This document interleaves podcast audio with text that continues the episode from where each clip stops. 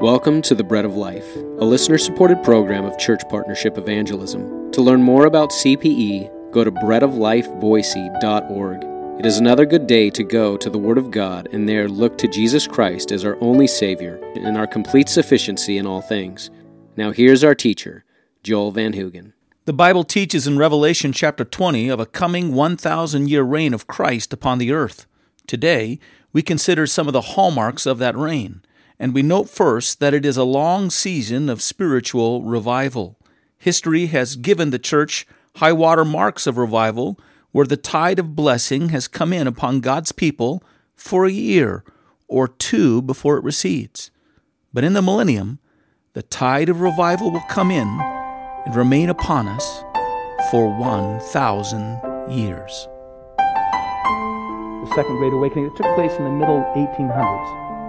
There's a recording of a movement that actually started in Boston in a prayer meeting, and it began to sweep through America, and eventually it brought its effects over to England and onto the continent. A great movement, a revival movement that took place, and out of it, some of the benefits. We are, to a large extent, living on the fumes of that great work of God that took place in the middle 1800s.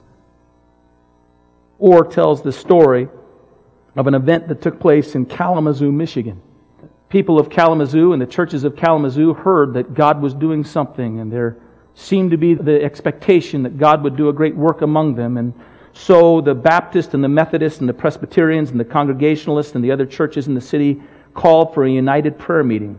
And they gathered together for that first prayer meeting, and they didn't know exactly what to do. They actually, as they gathered together, had sent out a message that the prayer meeting would take place on a certain day, and they began to collect prayer requests from different people, not knowing where this would go, what would take place.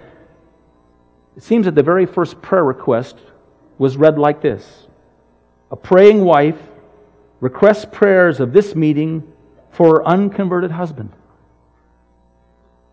Immediately, a man stood up and said, I'm that man. I have a praying wife, and this request must be for me. I want you to pray for me. And as soon as he said it, another man stood up as if he hadn't even heard what the other man had said. He said, My wife is a praying wife, and she prays for me, and I'm not a converted man. She's praying for me. Would you pray for me as well? And as soon as he had finished it, another man stood up as if he hadn't heard the other two speak and said, I'm the man, and my wife is praying for me, and I need to be converted. And seven men in total, one after the other, popped up saying, It's me, it's me, it's me, it's me. And on that day, a great movement of repentance came to Kalamazoo, Michigan. And within a couple days, over 500 people had repented of their sins and turned in faith to Jesus Christ. It's repentance. It's the movement of God reviving His church, reviving His people, calling men to Himself as He manifests His presence. And that's how this great revival of a thousand years will begin. A great day of national repentance that will sweep in all the nation of Israel, alive at that time, broken before the feet of the pierced Savior. And with it, then all the nations coming to Him in repentance as well. And how we need some of the fresh rains and first fruits of that repentance and revival today. How we would need a generation that's 20 years old and 30 years old but's tired of evangelicalism as they've seen it this last century. Tired of all the pumped up worship. Tired of all the God thing conversations. Tired of trumped up enthusiasm that knowing deep inside they've never encountered the presence of the holy, living God and cried out in fear and surrender before Him. Repentance. This repentance is a forebearer of something. It's the forebearer of an evangelistic awakening in which people turn to the good news and are converted to Christ. And the millennium will be marked by this turning as well souls will come to the Lord Jesus, not simply because he is ruling with a rod of iron. They will come to him not simply seeking their king, but they will come to him seeking their Savior. Look at Zechariah again. We read it this morning as our scripture reading, Zechariah chapter 8, verses 20 through 23. It's the last part of verse 20. Peoples shall yet come, inhabitants of many cities The inhabitants of one city shall go to another, saying, Let us continue to go and pray before the Lord and seek the Lord of hosts.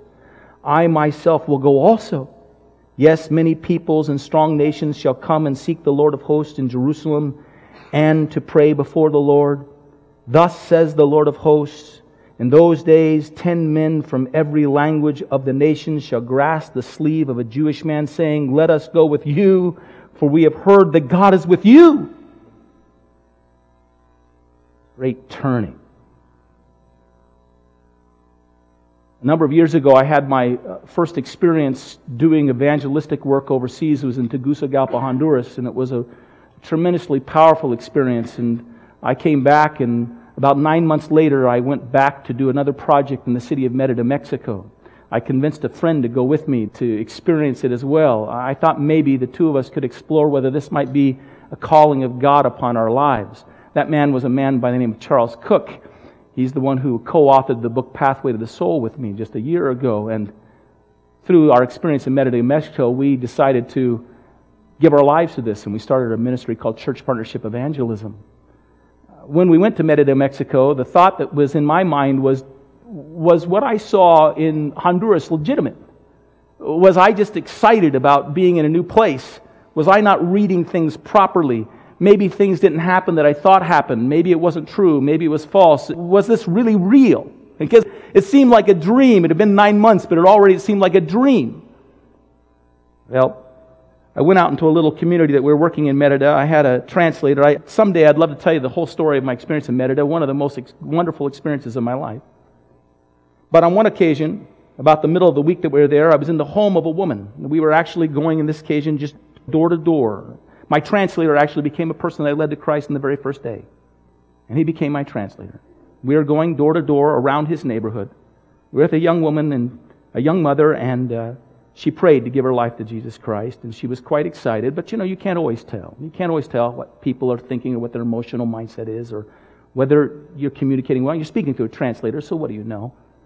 Well, after it was over with, we had a schedule to be across on the other side of city for an event, and we had to leave. The day was coming to an end, and we wanted to catch a ride on a bus. There was a city bus we needed to get onto before it was too late. Otherwise, we'd have to get a taxi, and it was going to cost us a lot more money, and I didn't have that much money in my pocket in those days. And so we entered in that home, and we went back to the center of this community where the buses were running, and we were in a bit of a hurry. We got to where the buses were just before the bus was coming up. We could actually see it coming towards us. And all of a sudden, we looked down the street where we had just come, and we saw a man running at us and calling out at the top of his voice. When he got to us, he grabbed hold of my arm, my sleeve, and he began to pull me down the street back towards where we had just come, rather forcefully. I was asking my translator, obviously, what's going on? What's going on? And the translator said, He tells us that his neighbor has come and told her that you've told him how God can grant her everlasting life through his son, Jesus Christ. And he wants to know the same thing for himself. And he had heard that we were in the community, and he had seen us enter into her home, and he had was preparing his house for us to come after we had been to her home. And then he saw that we weren't coming but leaving, and he couldn't wait another day. We had to come that day, that evening, thou, to his home, and he kept pulling on us. And eventually, I tried to explain that I had a bus to catch, but he had something else that he wanted to catch, right? He wanted to get on a different ride altogether. And he literally pulled me, holding onto my arm, wouldn't let go of it until I walked all the way back with him to his home. When I got there, his wife had already gone and retrieved five of their neighbors. They sat us down in a chair. They hovered over us. We shared the gospel of Jesus Christ, God's Son who came and lived a perfect life and died for their sins.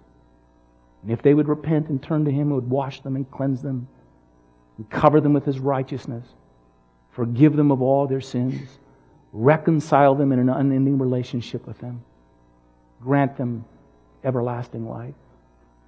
As we spoke, their tears were literally dropping on us. And God was showing us that He was in this thing. He was working.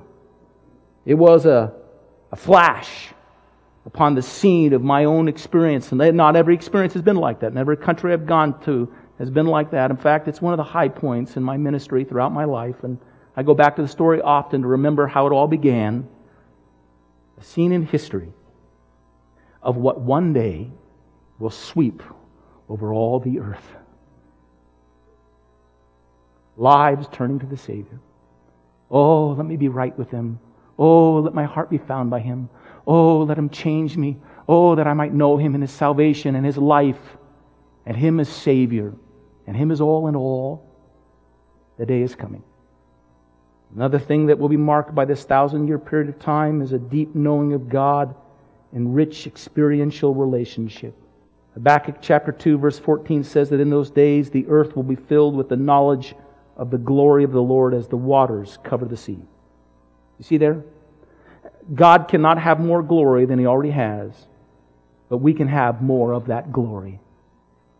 And the world can have more of that knowledge of the glory which far exceeds all that they've ever accumulated to this point in time. Thus far, the knowledge has been scant and fleeting. But such a deep, glorious expression of the knowing of God is coming to time. It's coming to earth.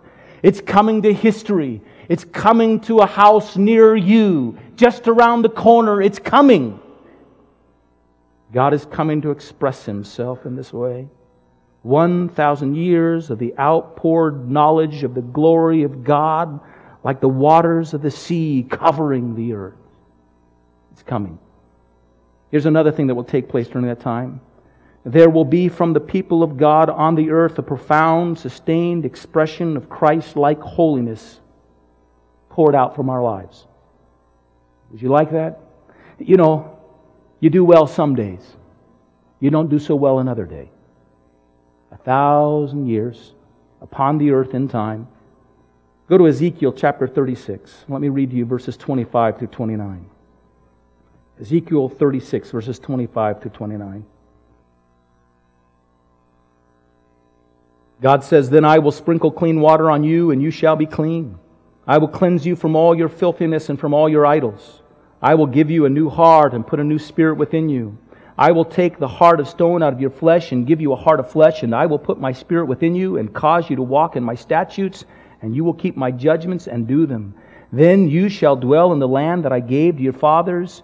You shall be my people, and I will be your God, and I will deliver you from all your uncleanness. Go and read the passage, folks. It's talking about what God is going to do in the last days in this millennial reign. It's his promise of what he will perform beginning with the nation of Israel. At this point in time, he says there's going to be no more performances. There's going to be no more hypocrisy. No more righteous causes that you chase after in order to conceal somehow the ongoing unrighteousness in your life.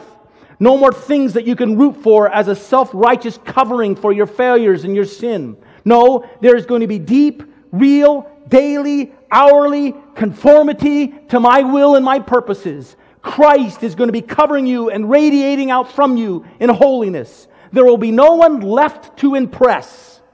Only what will be left is to have impressed upon you the life, the holy life of our Savior. No more seeking the favor of people, but instead favoring all people with the outpouring and spring of Christ and His Spirit flooding out through us by our words and by our actions and by our thoughts and by our intentions. Holiness. This has been the Bread of Life, a ministry of Church Partnership Evangelism and the Mission Church Bread of Life Fellowship in Boise. To learn more, to get a copy of this message, to support our ministry, go to breadoflifeboise.org. Until the next time, God bless you.